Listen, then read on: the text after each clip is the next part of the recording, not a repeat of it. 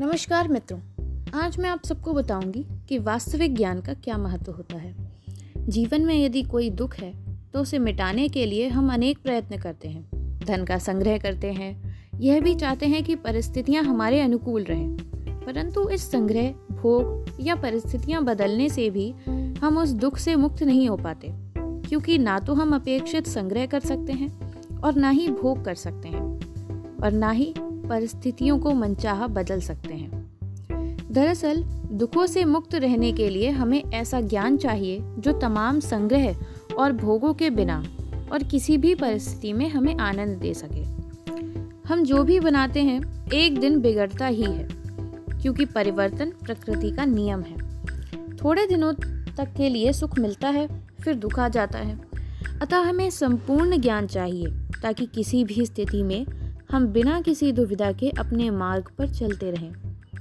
संशय तथा तनाव से मुक्ति के लिए यथार्थ ज्ञान, सत्य का ज्ञान अर्थात वेदांत का ज्ञान चाहिए। यह ज्ञान बाहर की वस्तुओं का नहीं होना चाहिए, बल्कि अपना होना चाहिए। अर्थात आत्मा का ज्ञान होना चाहिए। अपने स्वरूप के बारे में जो ज्ञान होता है, वह किसी प्रयोगशाला का नहीं होता, बल्कि पूर्णतः स्थिर और अचल होता है। उसमें निष्ठा रखकर हम दुनिया में जो भी करेंगे, उसमें संशय नहीं रहेगा, क्योंकि तब हम सर्वत्र और सभी परिस्थितियों में एक जैसे होंगे। हमारे मन में कोई भ्रम या दुविधा की स्थिति नहीं रहेगी। आत्मस्वरूप के ज्ञान के बाद हम जागृत और सुषुप्ति के अवस्था में एक जैसे रहेंगे। भोग, योग, संयोग, वियोग में भी समान रहेंगे। हमारे जीवन में जीवन स्मरण का भय नहीं होगा। इस प्रकार हमारा ज्ञान स्थिर रहेगा।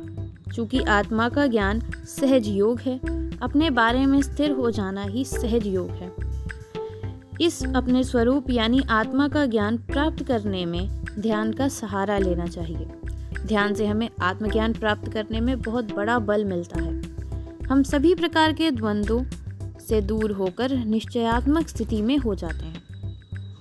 आज के लिए इतना ही। धन्यवाद।